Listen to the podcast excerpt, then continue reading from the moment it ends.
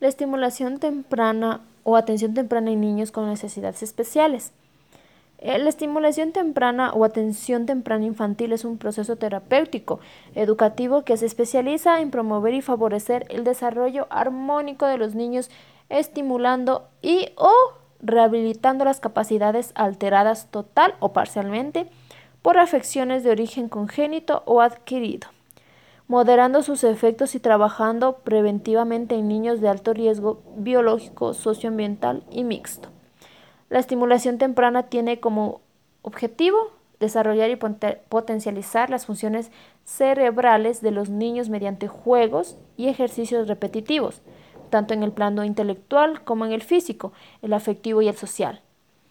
La importancia que reviste esta estimulación en las edades más tempranas radica en que permite poner los cimientos para facilitar el crecimiento armonioso y saludable, fijar su atención y despertar su interés ante los acontecimientos de la vida, así como también para el posterior aprendizaje y personalidad del niño y la niña. La, la, repetición sistemática y secuencial de estímulos o ejercicios y de actividades con base científica. Refuerzan las, auras, las áreas neuronales de los bebés durante la estimulación, pero no solo se potenciará adecuadamente el desarrollo motriz, cognitivo, social y emocional del bebé, sino que también vamos a ampliar su desarrollo individual, sus capacidades, su predisposición y su ritmo. Para los niños con déficit o con riesgo de padecerlos, la estimulación temprana es parte fundamental en el desarrollo de los primeros tres años de vida ya que aquí nos permite potenciar las habilidades físicas, cognitivas, sensoriales y afectivas en función de las áreas que tienen dificultad. Es decir, que ofrece un conjunto de acciones optimizadoras y compensadoras que facilitan su adecuada maduración en todos los ámbitos y les permite alcanzar el máximo nivel de desarrollo personal y de integración social. Una de las características más importantes de la estimulación temprana y sobre todo ante la presencia de alguna discapacidad es que los niños sean atendidos en forma sistemática, convirtiéndola en una rutina agradable y entretenida. Los estímulos que se les brinda a los niños deben ser de forma gradual, dependiendo de las características de las áreas de intervención y de la edad, desde el punto de vista de la rehabilitación en niños con discapacidad. El objetivo más importante de la estimulación temprana es optimizar sus potencialidades y compensar sus déficits de tal modo que pueda integrarse a una vida plena en todos los ámbitos. En la población susceptible de atención temprana, los niños con factores de riesgo biológico. Entre los, entre los factores de riesgo biológicos más destacados está la prematuridad, el bajo peso en el nacimiento, la asfixia intraparto y la permanencia en unidades de cuidados intensivos neonatales. Estas situaciones pueden desencadenar principalmente problemas neurológicos y alteraciones sensoriales.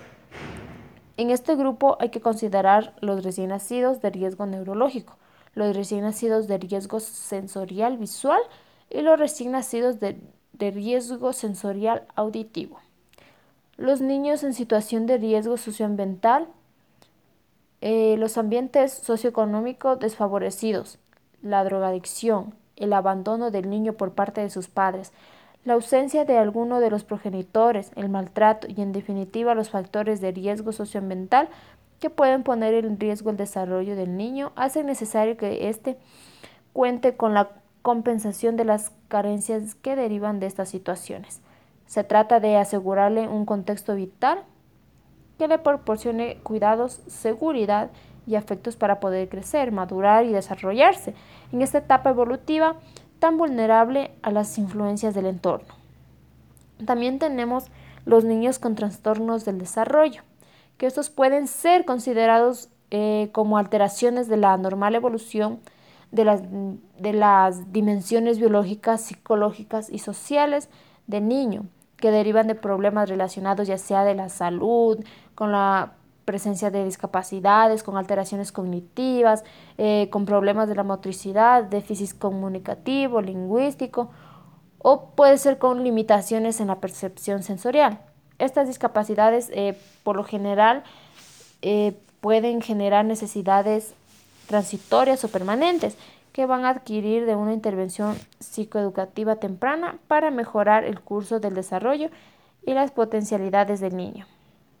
Aquí entre los objetivos a lograr en los centros de atención temprana se destacan los siguientes.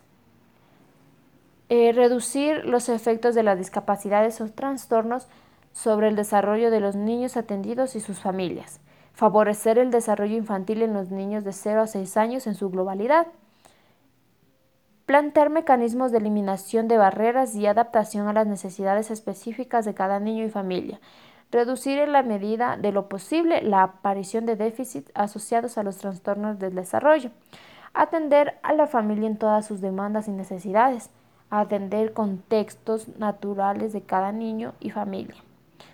Eh, por este motivo, eh, las tareas a realizar en la intervención deben dirigirse al niño y a su familia, teniendo en cuenta el entorno en el que se desenvuelven.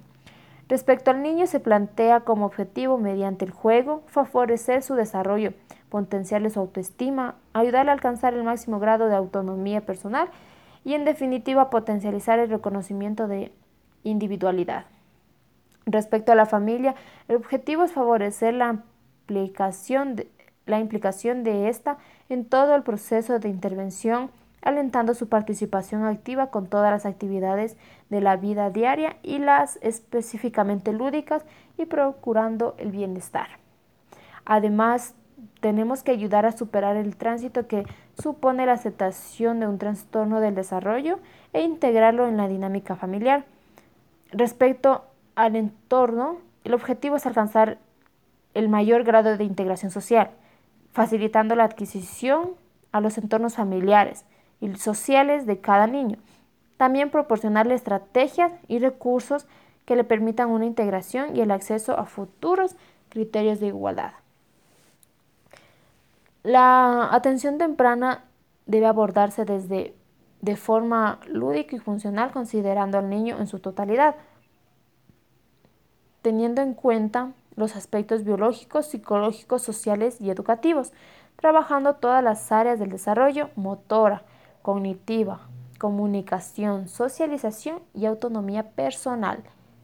El juego es el primer lenguaje del niño. Por medio de la actividad lúdica, los pequeños interactúan con los objetos, desarrollan sus sentimientos, sus sentidos, adquieren habilidades, expresan fantasías, se relacionan con otras personas, adquieren pautas de conducta, imitan. A través del juego interiorizan la realidad circundante y expresan su mundo interior. El juego ofrece unos indicadores para entender al niño y observar su evolución física y mental. En atención temprana, el juego y los el juego y los juguetes son elementos imprescindibles para llevar a cabo los programas de intervención con niños que tienen trastorno en su desarrollo o factores de riesgo.